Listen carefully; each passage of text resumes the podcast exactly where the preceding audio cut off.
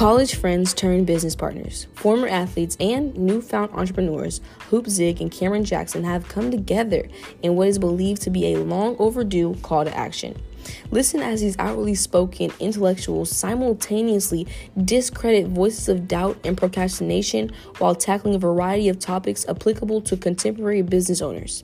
Tune in as they talk about breaking ground on new projects, overcoming common obstacles, and mastering the mindset of a founder.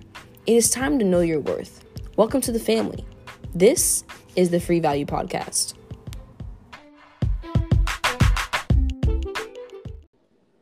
Okay, this is the Free Value Podcast. I am your host, Hoop Zig. Joining me is Cameron Jackson, aka CEO, aka call him what you want, but you just cannot call him broke. What it is and what do it do, my guy?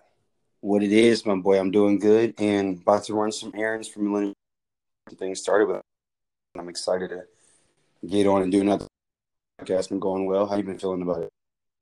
Good, man. This is this is uh I know we said the last episode or the episode before that that was the best one yet, but this one's definitely the best one so far. This this guest, the guest that we have on this uh this episode, episode ten of the podcast, we really uh blowing it up with this one. What you think? I think so as well. The guy is just super motivating and he's been through so much and he has just so much to share with everybody. And I was really learning a lot about him myself just even talking to him and I was even wild and amazed. So this is going to be a great podcast, something that people should definitely listen to and really take in what he's saying and think about his journey and things that he's faced. And it's, it's amazing. It's really, it's a really good story. Yeah. He talks about his up and downs as a, a D1 athlete, uh, a, a track star phenomenon. Uh, at one point he mentioned being, being the top in the world so he's a he's a prime prime athlete, and he's talking at about sixteen. At sixteen, he's talking about his his his uh his successes, his failures, his mindset. I think his mindset speaks volume. Um, that's really what held on to me. That his mindset is so strong. I really haven't met anybody else with that type of mindset. You know, because he's been on that that platform um, since he was so young, and the, him having to humble himself. Uh, you know, just those different experience, right. different experiences as an athlete. Um, can't hype, really can't hype this guy up enough. He's blue checked up on the gram. blue checked, blue up. checked up on the gram. former, former professional rugby player. I mean, what what what else do you need to add? like? For? Right, right. Former fastest fastest person in London, per, former fastest person in South Africa at 16, 15. At so 16, we don't want to hype him up too too much more. We want y'all to listen to the rest of the episode. But... Yeah, man, it's a, it's an hour long. But look, every second there there's value. Every second there's value. Right. Right. Um, when it comes to our guest, this one right here, this one is this one's gonna go amongst one of the greatest in free value history. For yep. sure. For sure, for sure. So we're gonna get go ahead and get right into it. Um, we'll see you guys on the other side. Let's get it introduce. I'll let you introduce Tyrese. Hey, welcome to the show, Tyrese. First off, welcome to the show, man. Thank you for having me, man. Thank you. Really appreciate it. Yeah, man. Um, no doubt we had to get you on the show. When you DM me and asked if we were looking for, you know, some guests, you were the perfect person to hit hit us up because we've had some other people, but we wanted somebody who was gonna bring that that bang to the show, and you definitely that bang to the show. So, yeah, man. Absolutely. Very excited to have you. Um, so, man, let's uh, like always, let's go ahead and dive right into this, man. Um, Good. So tell us, um, tell us like where your where your athletic history like started. Like, take us to the beginning, like when you first had that initiative to, you know, work hard and become an athlete. I guess for me, it started when I was about five years old. See, growing up in London with my mom, she forced me into playing football, or soccer, that we call it. But I didn't really want to play it. Like I got to a point where I was playing soccer every single day. She'd literally take me to training like four or five times a week. And I was just like, Mom, what are you doing? I hate this. Please let me stop. I stopped and then we're just kicking ball, um, you know, around my estate with some with some of the guys that lived around with me. And I just actually became quite good. I, I, became quite good. And then at this point, you know, we were basically debating what we wanted to do with our lives. and she kind of came to that decision where you know coming from South London, things were getting quite dangerous. So she was just like, "What can we do next? Let's move to Dubai." So we took that leap of faith, and in that, I managed to carry that sporting sort of love. The first bit of love that I had for sport was obviously in England. Brought that over to Dubai, and then literally in my first my first two or three weeks, I was in, I was um, you know I came across a South African family with a guy that I went to school with, and basically he said, you know, would you like to play rugby? You know, I was in year six, so year six to us is I think grade five for you guys, and he was basically just like, would you consider playing playing rugby? And I was just like, I've never played it before. I've always thought it was kind of like a private school game. I've never I've never gone to private school. I've always Right. gone to like just a normal, regular public state school, and it's nothing that's it's nothing that's kind of been exposed to me. So I came across it, and then yeah, just kind of kicked on from there. Okay, cool, cool. What was um? So you said it was that that coach who came up to you and said that he wanted you to play rugby, and was this for like the high school, or you said you were in grade six, sixth grade? Yeah, so I was in fifth grade. It's, it was one of the guys that I was, um, you know, went to school with, and he he said, no, his family, him and his family said, "I'm from South Africa.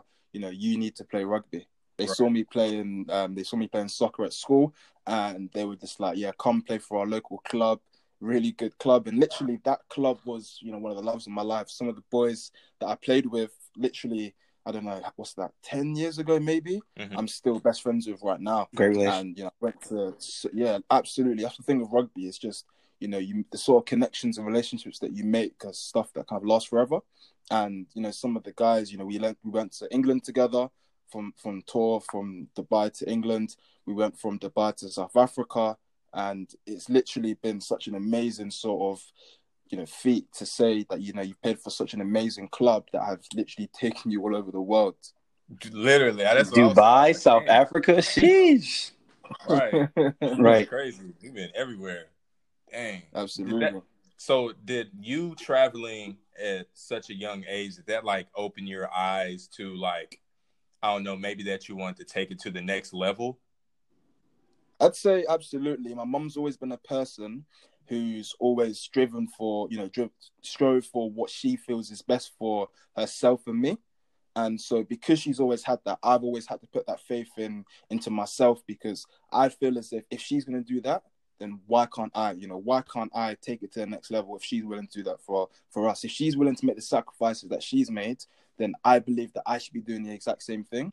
So, you know, always moving has been good for me because it's forced me from a young age to experience new cultures, experience new people. You know, certain certain races, certain different people. I, when I moved to Dubai, I had met when, you know when when I was younger, so yeah. it really opened my eyes up. So I knew that in the future, when I do experience life from a, a sort of different perspective, I would have at least experienced those people before, so I can you know make much better connections in the future. Right. So I definitely, it's definitely made kind of a massive impact in my life.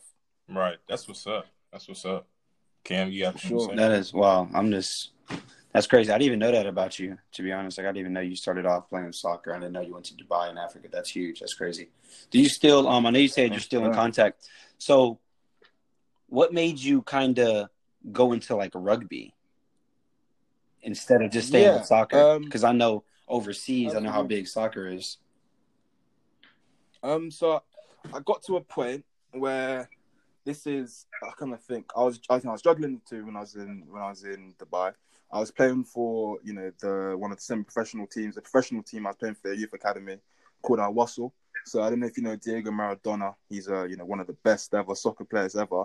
He was the head coach, and you know I was just in the youth academy. We had a really good academy manager, so I could have taken soccer to that level over there.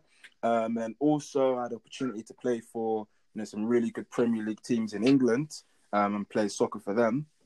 But at this point, I had I had an opportunity to go to a boarding school in England. You know, really really prestigious boarding school made in like 1584. So when you can think about posh and old fashioned, you know, suits and everything, all teachers and uh, you know, hello sir and all of that. Basically, I was I was kind of in a predicament where I was just like, I had the opportunity of playing professional football in the future if I do make it, but I believe I was good enough to. But then I also had the opportunity to play a, a still respectable sport, but have an education. Because I knew that if I was to go to like just a regular school, the motivation wouldn't be there because you know you pay for what you get. You pay for a good school because you get the the quality that you obviously require or the quality that you pay for. Right. So for me, it was a no brainer. I kind of had to just say, you know what, as much as I love soccer, it's always going to be there. I can always go to the games. I can always have connections and friends that play it. But I'd rather get an education, a good education, and then take it from there. Really. So what what would you say? Um, would you say that you are, or at that point in time, when did you feel like that you were good at rugby as well? Because at first you said that you felt like you weren't going to be, you were too young, I think you said, or Mm. you didn't think you were going to be good enough, and you didn't want to make that switch because you were playing uh, soccer. When was that point that you thought like this could actually work? You playing rugby? I think the thing is when you're, you know, it's it's the common saying of usually many people are big fishes in small ponds. That's what. That's kind of how I felt when I was in Dubai because it was such a small country, and because you know I was quite good out there, and um, I didn't know if me going to another country I'd be as good as them because people always have doubts about you, especially when you are obviously killing it at what you do. But you know, when I was out there, I was thinking, I don't know if I'm actually going to be able to perform to the best levels that there will be in other countries. Went to South Africa, and um, you know, broke some try try scoring records, and that basically solidified to me that if I can do it in South Africa, and they're one of the you know the most prestigious and most well known countries in the world for rugby, then I felt as if I could do it anywhere in the world. That's why when I came to England, you know, I literally just put my head down and said, you know what, I really want to make it in the sport. I really want to come become professional, manage to do it for sure. But it was the initial belief from the beginning where I said, if I put my mind to this, I'll definitely get to Right. it. And at those schools where the was the um like the the athletic training and the weight training was that um more advanced than your typical school because you obviously have some size. You know what I'm saying? You have to have some pretty size to play rugby. Sure. You know what I'm saying? So did that do you think that uh the Mhm. schools that you were attending or the programs you were playing for helped you as if well rather than if you would have went to a typical school? I think, yeah, um, for sure. That's definitely made a big difference because you know the facilities that we had at my school, you know, people pay big money to go to a school like that. So I guess the very least you'd expect to have the best facilities. I mean, that's some very good facilities, but you know, I give all my thanks to one of my strength and conditioning coaches called Joe Trapp. You know, he literally when I was about I think I was about 14 when I came to the school. Um, you know, he came in the second in, in the second term, second semester, and he said, We want to get you to another level. Wow. You know, we literally trained so hard, and I was, you know, all the other guys my age, probably in the gym for about thirty minutes um, every, you know, twice a week. I was in there two hours, three or four times a day. So I was literally just going hard, really, really hard. Um, you know, I tried. Sometimes I'd even have two sessions in the same day, and I was just saying to myself, look, if I want to get to that another level, I'm gonna have to do it. Another reason why was, you know, I came when I came back to England um, you know, I basically I run track in Dubai, and I was about 13 years Mhm. old, and I ran like 11.8 in Dubai, or no, I ran I ran 11.3 or 11.3, and um, they said to me, if you come to England, you know, you'll be top five in the country. Came to England, got got absolutely destroyed, but it wasn't bad as bad as I thought it was. But to my standards, I did.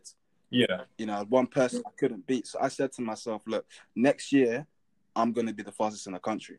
So basically, I said to myself, if, if I'm going to do that, I'm going to have to improve physically. I'm going to have to make sure I put in the work, not just on the track, but in the gym. And then I came out and I managed to break a couple um, records, broke my club record, and I won it in, I won a national championship in 10.91 when I was about 14. So I think that put me, I think I was like top three in the world at that point um, when I was 14. So I was just like, you know, at the end of the day, I had to, if I didn't make that sacrifice, if I didn't say, I'm going to have to scrap some of my grades because I'm going to be in the gym, sure, difficult in that sense, but that was the number one priority and me being able to obviously get to that It's amazing that, that, you like kept in drive.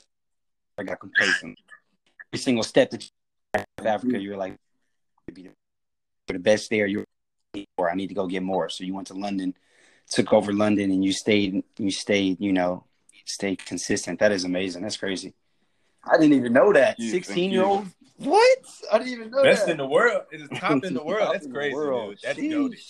That's goaded. We can we can end the podcast right now for real. Okay, and Thank you. Thank so you. once Thank you realize that, I'm sure a lot of like you didn't just want to stay with track. Like I'm sure a lot of different people were coming to you and trying to like sponsor you or and different things like that. Did you never wanted to go to the Olympics or do things like that with track? See, the thing is, it was so difficult, man, because I was running track. I went to boarding school, and so say for example, I went to normal school. I'd go to school. I think it was like nine till about three o'clock, four o'clock. That's when you finish school. I was going to school six days a week. Some days I was finishing school at six o'clock. Then I'd have study time that finishes at about nine o'clock in the evening, nine thirty in the evening. So I didn't have the time to fit in, you know, an outside running track sort of sort of coach sort of program. But I managed to do what I could do in school. So I found it difficult, but I had to still find a bit of time. We didn't have a track. We had a grass. We had grass, um, you know, all over the school. So I had to find, you know, the odd twenty meter, thirty meters sort of bits of space to be able to do the the track stuff, and it was difficult. So I was thinking to myself, I haven't really got the best opportunity of giving my all to track. So I need to make sure I can balance it between rugby and track. But it was always difficult because as soon as I'd finished the rugby season, I'd go straight into the track season. As soon as I finished the track season, I'd go straight into the rugby season. So there was never a break. That's why it's right now is is crazy because I feel like I get a break. But you know, literally it was there was no break. So I was basically just umming and ahhing.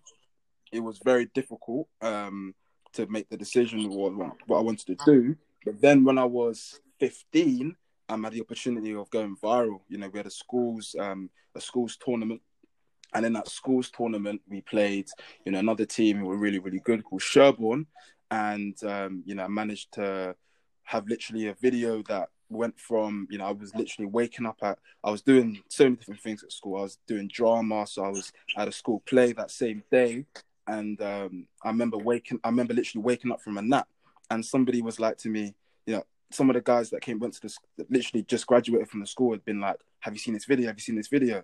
Then I saw, you know, I saw ten thousand views, I saw five hundred thousand views, and it just kept going up, kept going up, kept going up. And the next thing you know, I, I saw thirty million views. So from there, that basically, you know, managed to change the whole landscape for my life.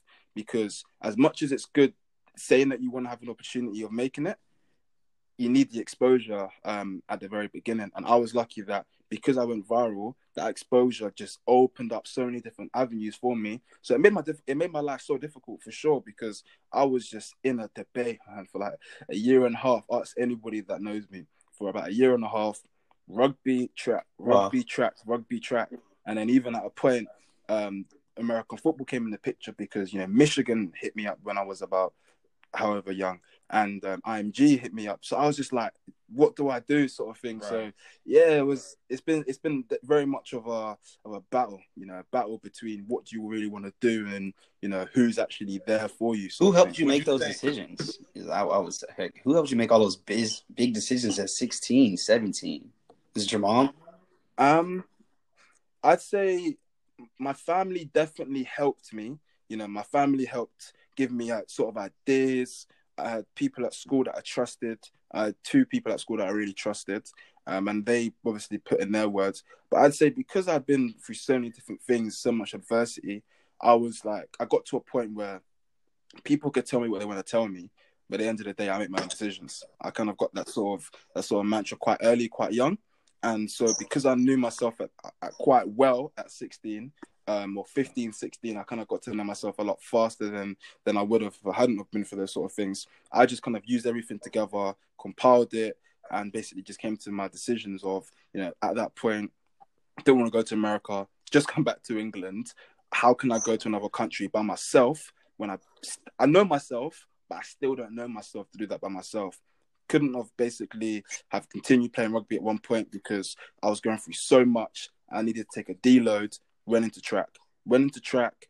Realized that you know what I want to do professionally, I can do at a much better level in rugby, and um, it was just I just liked the whole idea of it. So, so those sort of decisions, you know, I kind of had to make myself, but no, I didn't make them by myself. I had people that educated me into making those decisions. More Okay. so, So would you say um I assume that a lot of your relationships with some of your friends took a toll during this time because you didn't have time to hang out. Everything was just like practice, you know what I'm saying? Like mm. you said, track, rugby, track, rugby. Then eventually, um, football, American football came into the mix. And then you were busy making these decisions and talking to other people and trying to figure out who was there for you or not. So, would you say it took a toll on uh, some of the relationships uh, that you have? I'd say it's taken a, I'd say it's taken a good toll. Um, in the grand scheme of things, good toll, mentally bad toll. I'd say kind of being at 15 where you kind of you think you kind of feel like you've got a really good friendship group, but then I can say it now that I'm a lot older, but I'd say jealousy really did play a part because if everybody's working, you know, the exact same amount, everyone's working really hard, but one person's getting all the attention. As humans, you know, jealousy does play a part, and I do feel as if I did lose some very good friends to to it and um, you know people that I barely speak to today because of it. And I definitely had a couple of people, friends, old friends, family that I've basically tried to use this as you know you can be you can be my sort of lottery ticket, but it's like I'm still trying to I'm still trying to get there. How can I be a lottery ticket when I'm not even there? Yeah. And so you have all these different sorts of people which are trying to get into your life. You don't know if they're just using you for for for what. You don't know if they're actually trying to be genuine with you and they actually care for you. So it definitely took a toll, but you know, I've always been tunnel vision. I remember, you know, I literally just came from my national championship, and um, you know, I think it was two weeks late. So that was that was quite a difficult decision to make. I'd say actually, this is one of them.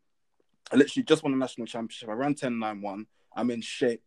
All I needed to do um, was run another race because I was in shape. So that made at the time that made me the second fastest under 15 year old ever from the UK and I was literally in the best shape of my life. All I need to do is one one race. Probably would have run about a 10-7 and I would have destroyed all the records. But I had to go on tour to South Africa again. I went. I've been to South Africa three times now, but at that point I went to South Africa, and that was a difficult decision as well in regards to like my friends because so many of my friends, you know, they're going out, they're doing this, they're doing that, but because I wanted to kind of get to that next level, it was sport over friendship for me. Mm-hmm. Like still is. Even family. I love my family, but all my family can tell you right now, if I've got something to do with sport, if I've got training, if I've got if I've got something really important to do with sport, you know, that's coming before anybody. And that's always gonna be how it's that's always gonna be, you know, what's gonna at least try and make me set myself oh. apart. Why you say that? I like while you've been talking, I like I, like you said you had you've always had tunnel vision. Where do you think that that mindset to just like continue to get better and not ever be satisfied comes from. You know, like because we're obviously I, not born with yeah. it, you know, but like sure, where does sure. that where do you think that came from for you? Um I'd say, you know, growing up in similar to America, actually, this is something that is quite juicy. I love actually quite like this topic. Um, similar to America in the sense that, you know, where I came from, not a lot of opp- uh, people have opportunity. You know, people that I've gone, you know, very close with have, you know, been to jail and whatnot. And you kind of see where you can go, and then you have to see where you want to go because there's so much things out there for people to do, but then you can't tell somebody that they can't do it because you don't know their life their, their life circumstances. And for me, I was in a similar situation. You know, I grew up with a single mom you know, we I remember the days where literally scrambling around, what can we find? What sort of pennies can we find to be able to pay for the electricity bill? So we were broke. And how can I live my life not trying to be better for my mom? You know, how can I not live my life trying to provide for my mom when she's done so much for me? So I've always kind of lived off that fire of I'm doing this for not just myself, not just my mom, not just my community, but for everybody out there because so many people have so many things in their lives that are literally knocking them down, knocking them down, and so many people give in. But why give in? Because there's so much more that we can all achieve. That's the sort of that's where I kind of say my hungers come from. And then when I went to America, when I went to the Under Armour All America game in like 2018, man, I saw I saw people just so different. Like I've heard some of the stories. I spoke to some of the guys. When I speak to people, I like trying to get to know them on another level. And um, you know, I spoke to some of those guys and some of hearing some of their stories, like where they'd come from, you know, how difficult it was for them to get out of their hoods. Just put things into perspective because I'm thinking I've been trying my whole life to be something different because I've come from what I've come from. I've gone up in the private schools where people haven't had the same experience as myself.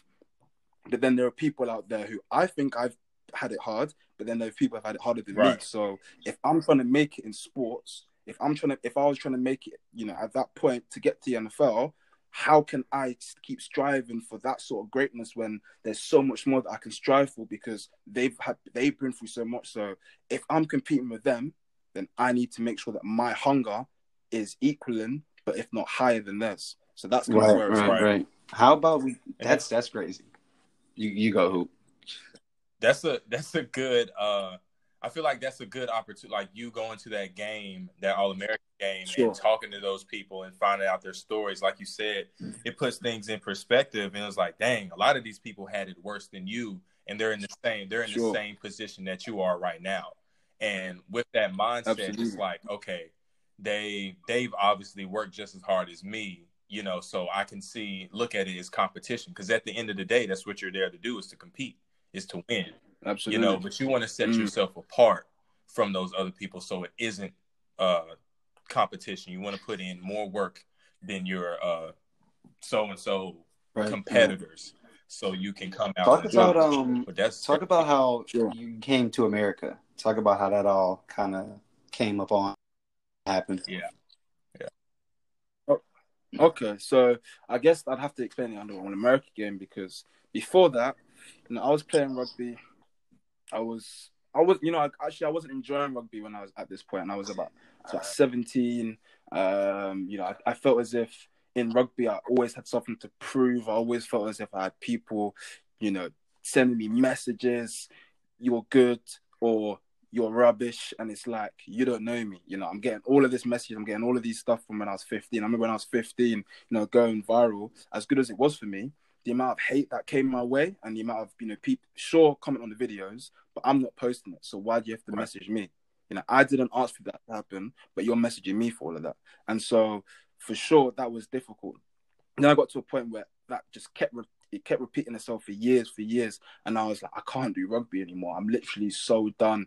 If I continue playing rugby at that point for another year or two, I, I would have just broken down, honestly. Um, and then I got quite lucky. I was looking around and you know managed to speak to a couple of people, and then the opportunity to play American football came again. And um, you know we were speaking, and you know managed to speak to some of the guys in you know the Under Armour America game sort of committee, um, you know selection committee, and they were basically just really liking what they saw. They liked my film, and they were just like, "We we really want to make you the first sort of international Under Armour American," and I couldn't say no to it because that was basically God's calling. You know, I felt as if God put that hurdle my way. God made sure I had gone for what I'd gone for in rugby Right. just for that to happen. And so because that happened, and I managed, I literally changed everything. I stopped my, my rugby season halfway. I left my rugby academy. Um, so I was playing for my school, my academy. And um, I remember I was so, you know, I said school was, uh, was it six days a week? I'd be in school literally Monday to Sunday. I, I was boarding full time, but then my school was so nice and they managed to, you know, let me go to London three days a week. So I was managing to go home three days a week, train with some really, really good guys who got me right, man. They, look, they literally got me so right.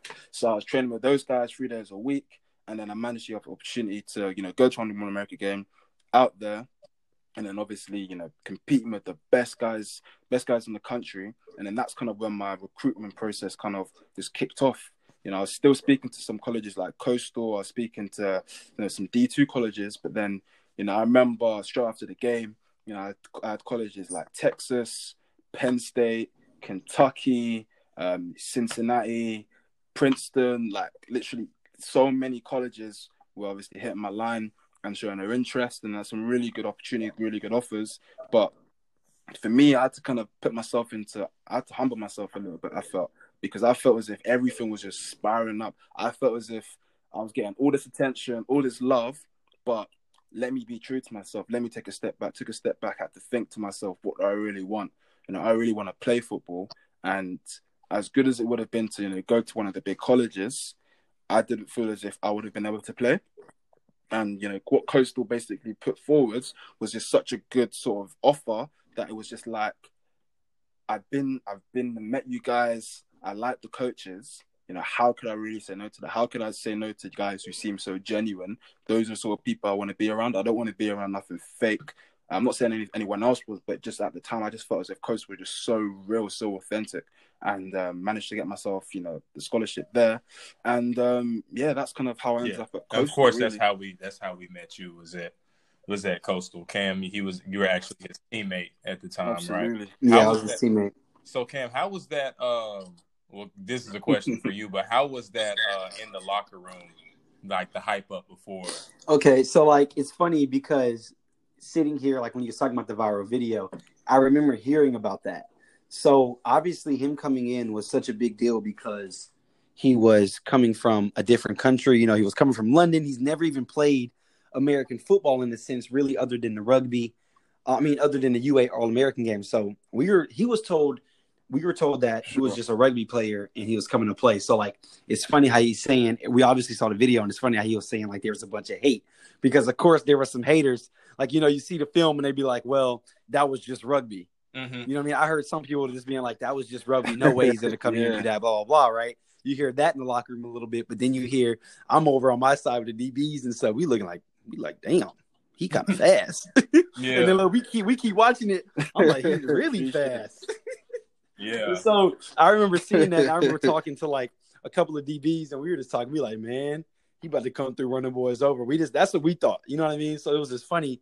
And then you know the coaches hype him up, and we were excited for him to be there. But I was more of like, once I heard he was from London, I was like, I wonder how he's going to sound and look, right? So like we obviously saw the film, but you can't really see on that film like how he truly looks and everything. So he comes and takes the pictures, and he comes in. Mm-hmm. And what was it? You came for like summer conditioning. It's like you know how all the freshmen came and y'all were all separate at first, and then you as a group. We started doing summer. Remember, Oh yeah. I saw him, and he wasn't missing a beat. But after our practice, I had talked to him, and I heard his voice for the first Mm. time, and that's when I was cracking up. I was just like, I just wanted to keep talking his voice because I was like, wow, he's really from London. I was like, we really have a rugby player here, right? Yeah. So little time goes, and then he can't throw a football at practice. He's over there trying. He's over here throwing like he can't throw a football because he's throwing like a rugby ball, right? never, so just stuff like that. And it was just funny, like the introduction and like how we ended up getting real close because when he came in, you weren't just you really came in about business. Like he didn't come in talking to everybody. It wasn't he wasn't being buddy buddy. Like I really barely heard him talk. That's why I was so surprised.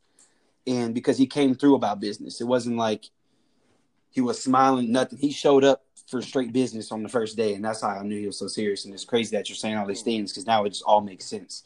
Like you've had to, you're coming from a different country, and you're already an underdog just as it is because you never played the sport. And then you know, like you said, coming in, you know, people are always going to have their opinions, but he came in and he was a hard worker and just started grinding and then took off really. Thank you. And it was crazy how he did. But yeah, first one person I ever met. Yeah. Thank you. Thank you. And he comes in with the dreads, you know, the cool dreads, the dyed dreads. yeah. You're like, this dude not from London. Yeah. Right, Yeah. right. But it, it was it was crazy. It was crazy. Football was crazy. How did y'all um kind of meet up a little bit? I met the first time I met. I don't know if you remember, but it was at a uh, it was at a, a day party. It was at a day party, and he, it's funny. It's funny because he was throwing the football, or at least trying to. Least so yeah, bro. So um, I think I had I think I had Yeah. knew about him through through you, Cam, or Right, through you know what I'm saying like because most of my, all my friends was on the football team, so um, I had a good idea who you were. But yeah, I think we just chopped it up at the uh, that day party for a little bit, and then um, I don't really remember too much after that. I mean, well, during that time, but I know after that we uh end up being around each other a lot more Right. because just our friend groups uh, collided, so we just ended up getting cool. Absolutely. Yeah, but that's definitely the time you was out there trying to throw that football. But then you were showing everybody how to throw it like a rugby ball. He could throw it. He, he could throw that Yeah. rugby ball though. Still Yeah, can't and throw rugby Yeah. We're out there with no pads on, right? And you know how you go the first two days with just a helmet, no pads. So Tyrese is out there. He comes a little. This is something happened with maybe your paperwork at the beginning, or I think you were hurt or something when we start started getting into pads because you remember we were in pads and you were in a helmet for for like a little bit. It was something something happened, and he was Oh, out there, yeah. and he was Things out like there. paperwork. You know how the rugby players hit your hand down? Yeah. Yeah, so like, we're going to tag off. Tyrese put throwing that forearm down, about to break boy's wrist out there. Like, Oh, people not even trying to go close to him to tag him because he's about to break your wrist when you go to uh when you go to tag I him. remember. I remember that was a funny thing. Oh man, that is hilarious. How do you think your time? How was your I time at remember, Coastal? man. Like, what would you say a recap coming in, how you did, and um and leaving? Like, what was your time there like? Yeah. Coastal, man, that's probably one of the funnest experiences of my Coastal's life. fun. Um, I'd say, co- yeah, man, I heard it, heard about it before. I'd say, I think the thing is that at first, yeah, was I knew, as you said, man, I, I, I went to America, I went to Coastal knowing that it was business, just straight business. I had all the pep talks from my family, from my close friends, and they just told me, you got to go out there. So, business mindset, you know, business first, friends, friendship second. So, I guess for me, I knew that I was ready to step back. You know, I'm competing with you guys, and you guys have been Whole lives, for right. whole lives, ten years, fifteen years, and I've never played the sport before. You know, I've seen it. I play Madden. That's why I learned the game, but I never really played it before. So at first, you know, I just had to go out there and just put my all into learning the game at the beginning because it's just good, you know, obviously learning it on TV, learning it on doing this and, you know, running routes with, with one of your friends, but you're not actually playing the game. So I really needed to make sure that I learned it at the beginning. And yes, you know, when you said I slapping your hands down, and so many things were like just weren't like second nature to me. Like, you know, when you said like a handoff, a handoff in football and is so different to a handoff in rugby. A handoff in Mhm. rugby is a stiff arm. And like there are so many different bits of terminology where you know I remember Coach Isaac must have said something, and I must have been like, huh? I must have said that about ten times. Like so many different things that you guys would say just made no sense to me because you guys say jerk, we say step. You know, there's so many different things. You guys say routes, we say routes. So it was just like I had to learn a whole new language in football at the beginning, and I then it wasn't just that as well. It was learning Americans, man. Like I'd met Americans, but the Americans that I'd met had been, you know, situated in the countries that I'd met them in for quite an elongated period of time. So they didn't really have the American. For when I was in Dubai, people weren't American. They're that sort of Nickelodeon Yeah. accent they learned from TV. So it wasn't even like a proper American accent. hold up. So there was no sort of like He American said slang. Nickelodeon accent. Nickelodeon Like, accent. He Oh, said so there was no slang. Bruh, I know you came to Coastal and I heard the slang of them boys in the Oh, locker room, and you were like, "What?" oh, jit, I was all like, that. what? all what them that. boys say? Oh my goodness! But to be fair, I I've always loved America. Like I've always watched American music. I've always had that sort of American feel. Like some of my friends, like they always like whenever I meet anybody, they always say to me, "Are you are you from America? Are you American?" So I, when I went to like when I went to uh, New Orleans like two years ago. I just felt as if I looked like everybody else there. So like I've always had a sort of love for America. But then when I went to obviously America, started learning all the lingo in the locker room because if fair, like learning the lingo in the locker room is probably where you're gonna expect it most because everybody's kind of got that sort of that sort of hood feel and whatever. So everybody knows the sort of slang. But then speaking to our friends in the UK, man, I used to get roasted, rich, rinsed, but all of them like, man, you're American now. I was just like, oh man, I didn't even want to get that that early, man. I'm still, I'm not even trying to be. So yeah, I kind of had that. But yeah, I guess to kind of get back into the topic because I can literally divulge so much um, so quickly. Um, but yeah, obviously went out there and it was just learning about Americans in general because as much as it was learning football, I had to knew I had to know I could fit in because I've I've gone to so many different countries. I've gone to you know so many different sort of environment situations, but you don't try to fit in, but you just try to be yourself and see how that works and fitting in. And I guess you kind of had to change. I had to change a little bit because in America, I found that it was very different in the UK in regards to sort of alpha alpha male sort of feel. You know, you don't want to kind of come across as you know just a little pushover. And I guess I was lucky because I didn't really try and come as an alpha, didn't come as a pushover. I tried to kind of come in the middle, and I've seen so many different people who would have, like some of my friends or people that I know who would have gone to America and they would have had that sort of pushover feel, and you can really see the difference in that sort of culture. So I had to adjust to the culture, and then there was the classes in the UK. We specialized straight away. I'm having to learn all these different things. I remember actually my first English lesson. Um, yeah, yeah, I remember my first ever English lesson. um, you know, she was like to me, "Oh yeah, you know, are you gonna put a period at the end of that?" I'm like, wait, sorry, what? Because you know, period in female terms, yeah, whatever.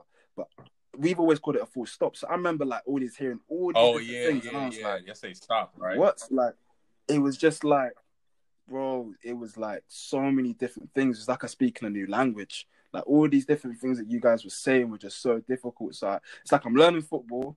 I'm learning the language of football. I'm learning the American language and the diction and whatnot. And that was obviously having to come into into play. And then I go from being in boarding school where I remember on a Saturday, uh, I was on Saturday, and I was li- I, le- I literally left my boarding house at like six p.m. And I remember coming in and getting a detention because I should have been in the boarding house. And then you go from that to being in college where you know you can Right. be out whenever you want, you can do this whenever you want, but then it's having to find that discipline. So no, honestly, I loved America. Like America was still, you know, the best time of my life. I feel as if you know the sort of friendships that I've made. You know, I wouldn't have met you guys for something like that. That the people that I still speak to. I wouldn't have met through something like that. And I feel as if America doesn't get the praise that it deserves because people see what they want to see on TV. People, you know, frame their sort of opinions on America because of what they see with Trump and whatnot. But America is actually such a beautiful country. I feel. Like, I feel as if the people. I feel as if and this is gonna hurt so many people. I don't care. Americans are more Wow. genuine than than English people. I feel like Americans will tell Oh. you something straight up to your face. Yeah. I feel as if a lot of British people will literally keep it. They won't say anything, and then next thing you know, somebody's telling you something that someone else said.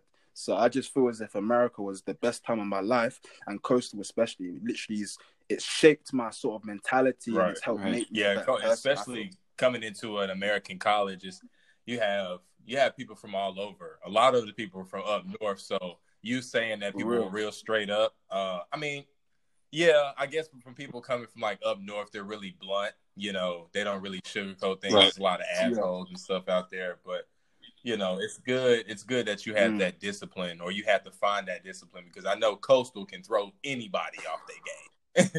hey, you know, they, Absolutely. Anybody off Tell their game. Coastal is something different. And then the fact that you came to Coastal when they were you were able to find that, that's crazy. That's crazy. Yeah, and he real. definitely did. He wasn't missing practices and, and doing all of that. I don't remember any type of any type of problems with that. But man, it's crazy because you I feel like you got acquainted pretty fast. Yeah. I feel like you I feel like yeah, I feel like you got I feel acquainted like fast. coming in, you had a Mm. lot of tension, just like you like in uh in London. Like when you had a lot of tension Mm. when you were younger, I feel like when you came to coastal, like you being in the dorms and stuff, there was a lot of eyes on you, and so there was a lot of people, whether it was Sure. genuine or not, they were offering helping hands, asking you questions, you know, trying to mm. implement you and get you acclimated to the whole system, you know, because they were just curious about you, but it was actually helping you, right? Bro. Yeah, I'd say it was nice because you know, that stuff really doesn't faze me mm-hmm. because I kind of had that when I was younger. But again, everything that you do helps you make you so much better, and it you know it kind of shapes your whole life. I feel, and that definitely helped me so much because when I was getting all that stuff, I know if I hadn't have gone through, I went through before, I would have been so arrogant. I would have literally, my head would have blown off and whatnot. But I managed to be able to just use it, and it was nice actually because it was a Mhm. lot more love than it was hate. And I feel as if in the UK, a lot of it is more hate because of just the the way society can be. And I felt as if out there it was just love. Like it was just people just embrace each other. People aren't people have egos. Everyone has an ego, but people aren't let their egos get the better of them. You know, I feel. And I feel as if people were very friendly, people were very nice. And my whole you know, fitting into the culture in America was made so much easier because guys were so Right. nice and so friendly Yes, with it. That's big. That's and big. joining So, helped as well. Real. family and a bed because they put you in the mm-hmm. dorm with what you know other other teammates and things like that. I know you still talk to Eric. Shout out Eric. Arius. Yeah. Next to my locker. to me.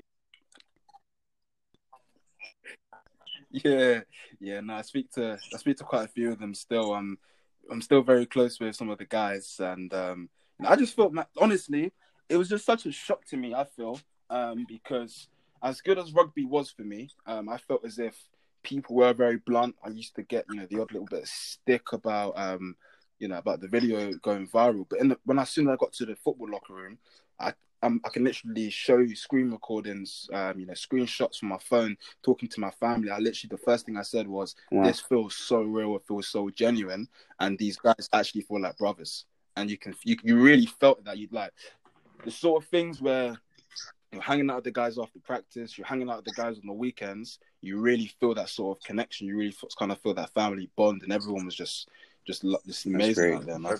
That's good to hear about it. That's good to hear. Coastal's definitely a good time.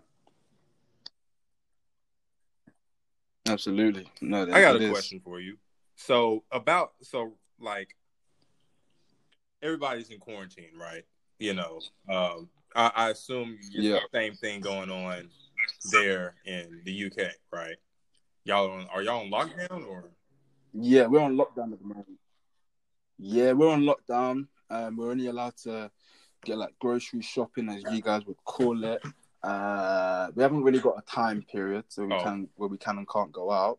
But we have a thing we have social social distancing as well. And if you know the police feel as if you're going out for improper reasons, then they have every single right to, um, you know, take you to court and you pay a fee and fine and whatnot. Yeah, it's it's a little bit more lackadaisical here in the uh, U.S. Like people, like I could go out right now, drive around, walk. It's a lot of people walking, running. A lot of stores are open. Restaurants, yeah. they're doing takeout. You know, um, you know, but I don't want to get too deep in yeah. the lack of effort on the U- U.S. behalf. But I wanted to, I wanted to ask, uh, I wanted to ask you how like this quarantine has affected like you still getting that work in. Are you still like not missing a beat, or because I know you said that you finally got a break because you're, um, you know, you finally got a break there, and mm. uh, so talk to me about, or talk to us yeah. about like what your work ethic is now. Is it heightened? Has it increased, or or what? I'd say so. Actually, funny enough, I literally I wrote a blog about this. Um, it's coming out tonight. Actually, I wrote it about a couple days ago, just about this exact thing, and it was basically about what have you learned through you know quarantine. And the thing that I learned is relaxation because I've spent the last six years, no, seven years. I left Dubai in 2013, and ever since, every single summer, I'm taking up. If, I don't think I've only had about a month um, in the last seven years off every single time. I've just been consistently just going in next next thing after the other, after the other, after the other.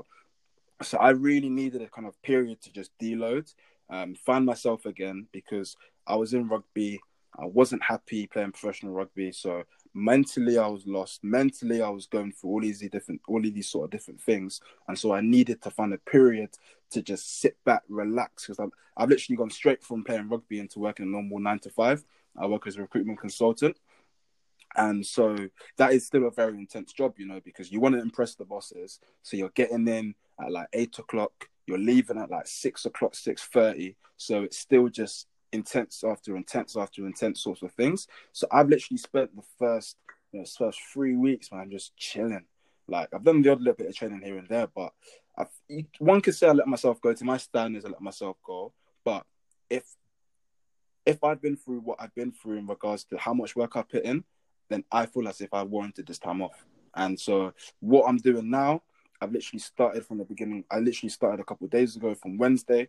Um, I've literally been going ham. I've been I'm actually posting a training video tomorrow, and I'm literally just going and, and attacking. I'm getting my shape back. I'm getting everything I need to do. But I wanted to see how far I could set back before I would start getting demotivated. Yeah, not got demotivated at all and I'm still hungry. I'm still fighting. So at least I know know that I've still got that fire inside of me. Because it would have been very easy. I could work as a recruitment consultant and just say, you know what, scrap it. Let me just get rid of my body. I don't care. But i have right. still got that burning fire. Inside Yeah, that's, that's, big, man. Yeah, me the same way. I think at the beginning of this whole quarantine thing, I think I sat out for about like a week, two weeks. Mm. I was just chilling. You know what I'm saying? But then like, but yeah, for real. but like, it got yeah. to the point where I started like you know, I said, I think I said this in the video the other day. I was like, you may catch me slipping, but you're not gonna catch me falling, if that makes any type of sense at all. But never. But like, Yeah, Quite it's just stumble. like, makes you sense. know, a little slip. that makes sense. Yeah. right? You know what I'm saying? I'm gonna catch myself. Just a little slip, you know. You don't break your, you don't hurt your groin, Right. but you know, Right. And you need that time. in I know there. that's Then helped you as well. right. I was going through it about the same time you were. That Yeah. little like one or two weeks where we were really chilling, and then we kind of came. We were like, all right, we're about to get back on our. It's like your self standard, like how you said, TJ. You said, you know, you didn't let yourself go, but your self standard is just so high that you had to get back to things, and, and that's great. That's that's exciting. Like I started feeling bad about myself. You know what I'm saying? I was like, damn, bro. Like I didn't took over a week. Yeah. Let me Like, go get this confidence back. Right, right, right. I started feeling bad. That's funny. Yeah. Uh, We all go through it. Yeah, it's good to take them off for sure. It definitely is. Yeah, man. That's the um last last thing I wanted uh wanted you to talk about. I mean, you can touch it. You can touch it briefly, but um, like, how was playing professional rugby? How was that? yeah, I'd say it was a dream of mine as soon as I started playing. People told me from I'm literally the first day I started playing rugby, everybody told me you'll make it.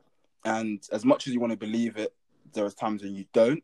But then, you know, I, as soon as I went viral, the first thing I heard was, "You're not going to do that in the pros because Right. everybody's going to just match up to you, and you're not going to be at that level." And so, you know, when I was in America, that was my dream. My dream was to play in the NFL, and I was leaving Coastal to transfer. And then I had, a, you know, I spoke to my rugby agent, and he was just like, "There is still a chance of you playing professional rugby." And you know, I was umming and ahhing what do I want to do. I had a couple of rugby clubs, um, you know, hit, hit me up and basically, you know, show their sort of, show their sort of love. But then I was just kind of thinking, as much as I want to go back out to America, this has been something I've always wanted to do. I've always wanted to become a professional sportsman. Doesn't matter what sport, just to be able to say that I've at least done that, and then I can kind of build from there. So playing professional rugby, jumped in. You know, I had a meeting with the head coach on Thur- I'd say Thursday of one, of one week, and then on the on the mon- on the Sunday, I moved in. So I literally signed the contract the day after. Everything just kind of went in from there. So it was a very quick process. Um, had to scrap off the American football, and it was a difficult one because you know you're gonna get the questions: Why are you leaving rugby? So why are you leaving American football? Why you go back to rugby? Oh, you're not gonna make it. So all of those sort of things started to play up. But then, as soon as I played rugby, the love that I got was just just scary. I didn't expect to get as much as I did, to be honest. Um, you know, a lot of they always say turn your is it turn your haters into your biggest lovers Right. or whatever it is. That's not a saying Yeah, I just made it. But yeah, something like that. something like that. And um, yeah, people really started to respect it because they can they could they, they've seen the sort of progress I've made and they see all the sort of progress that I made into getting to that sort of professional level in rugby. And so yeah, I was there. Um, and it was just so different because that was this is the saying that I want to say. It's like when your um your idols become your rivals. You know, the guys who two, three years before I'm watching on TV, right. I'm literally sitting next to in the locker room, and it was just like I, I think for the first two weeks I was just gobsmacked because I've never really like looked at rugby as the way I look at football because I've always been a foot like a soccer fan. Um, but I've never sort of been a massive rugby fan. But you know, when you got some of the big guys who you see on TV, and you're like, oh my goodness, that's so and so, and you're seeing him in the locker room, it was just like, oh my goodness. Um, it was just different for me, to be fair, because I'd been so used to speed training. You know, I looked at my body when I was playing rugby. I looked at my body when I was playing American football. Like when I was playing um in American football, I was like 199 pounds to like 200 pounds. Um, when I was playing rugby, I was like 205 to like 210. So like I definitely like lost lost a bit of my um, I gained a bit of body fat, but in rugby terms, I was still I think I had one of the lowest in the team, still body fat wise and speed wise. I managed to continue that over, but the, the sort of different sorts of speed training was so different. But that was the hardest thing for me was adapting to my fitness because American football, straight speed, bit of speed endurance, but not so much. Rugby is straight fitness. Can you run flat out for 15 minutes? Can you run 7k in the game? You're not just running the odd little six yard sprint. You know, you're literally running 7k every single game. So I had to spend so much time, um, you know, with the with the strength conditioning coaches every single day. When the guys were on on breaks, I still had to be in because I'd just come. I need to get my fitness up, and my fitness wasn't at levels. Every single day after sessions, what bike, ask any of the boys that are at Bristol, I was the most unfit in the whole team because Mhm. in football terms, I was fit. But in rugby terms, I was unfit, especially as it's the professional level. So I really had to change my whole diet. Um, I cut out a lot of my carbs. I cut out a lot of rubbishy proteins and stuff. I really had to slim down and make sure I was I stayed to my diet. I managed to get myself in a good position body wise, first of all. But then alongside that, I had to learn rugby because I've been out of rugby for a couple of years, but playing rugby at school level, because I kind of I played academy rugby, but because I went out to America, kind of skipped that massive period mm. of playing academy rugby, so I missed a lot of learning. So I was like, I was learning a new sport all over again when I was playing rugby, man. I literally the passing, you know, the the sort of the tackling, the skill level really had to increase because I'd never been exposed to it. I'd had the sort of I'd had some coaches that tried to give me a little something, but to at that level, I'd not had the consistent amount of coaching to teach me how it would be at the professional level. So I'd spent a lot of time on my physicality, you know, and so many different things that I just didn't feel as if I loved enough. I don't I don't think I love tackling enough. I don't feel as if I love the jackling enough. And I couldn't play rugby every single day where I'd wake up Right. wishing I was playing American football. You know what I mean? How can I be the best at rugby when I want to? I don't even want to be the best in rugby. I want to be the best in American football. So at some points it was difficult because I was trying to motivate myself every single day to get out of bed to play rugby. and really and truly I was, I just wanted to play American football. So it was such a difficult sort of period for me because it was balancing that sort of love. Um, and reality, you know, I was so blessed to be in the position to play for such a, an amazing club, but I had to be true to myself, and that's obviously why I left rugby because I just felt as if I didn't love the sport enough to continue playing it. Um, and everyone out there, could, everyone that played with me, know that I loved American football. So why would I waste anyone's time when, and you know, why would I not put in? I put in, I put in a good percentage, but I can honestly say I wouldn't Mhm. put in hundred percent because I just didn't love it. And how can you really excel at what you don't love? So I guess yeah, that's kind of where it where it ended. Um, and yeah, I literally love my time there. I'm so thankful for the club for giving me an opportunity, but I just had to be true to Yeah, myself man. and That's, take that's that deep, dude. faith. That's man, for real, you've had a lot of humbling processes, man. You're you know, you're smart, young, you know, Absolutely. the the road the road ahead, Thank you. man. The road ahead. Big things to come. We'll definitely have to get you back on here um, in a few months. Definitely and update everybody on things you got going on and and what you got. You know, once the virus and everything clears up. Yeah, sure. man, for for sure, for sure. Yeah, man. Appreciate you Sure, man. joining the uh, the show, man. For real. I appreciate you having me, man. Uh, definitely, really, really Yeah, good to speak to you guys. man, on Likewise, this level. man. Well, I hope I hope everything works out, man. We know everything's gonna work out. You got a strong work ethic. Hopefully, these restrictions, lockdown orders get lifted soon, so we can get out, Mhm. get active. We can start traveling, things like that. But until until then, man, um, For we'll sure. see. We'll see you. We'll see you until next time. we'll time. see you next time. Say your um your ad handles. Where can they find you at? Where can Oh yeah, where, where can Stop. people uh, contact you or you know social media platforms? Where where can people you know follow you at? Yeah, for now, my my Instagram, my Twitter, uh, TJ underscore athlete. It's the same for everything. My email is TJ underscore athlete at hotmail.com. So yeah, literally hit me up and um, All right, man. yeah, Appreciate it, get dude. Thanks, see Tyrese. guys. all right, my way. Thank you. Thank you.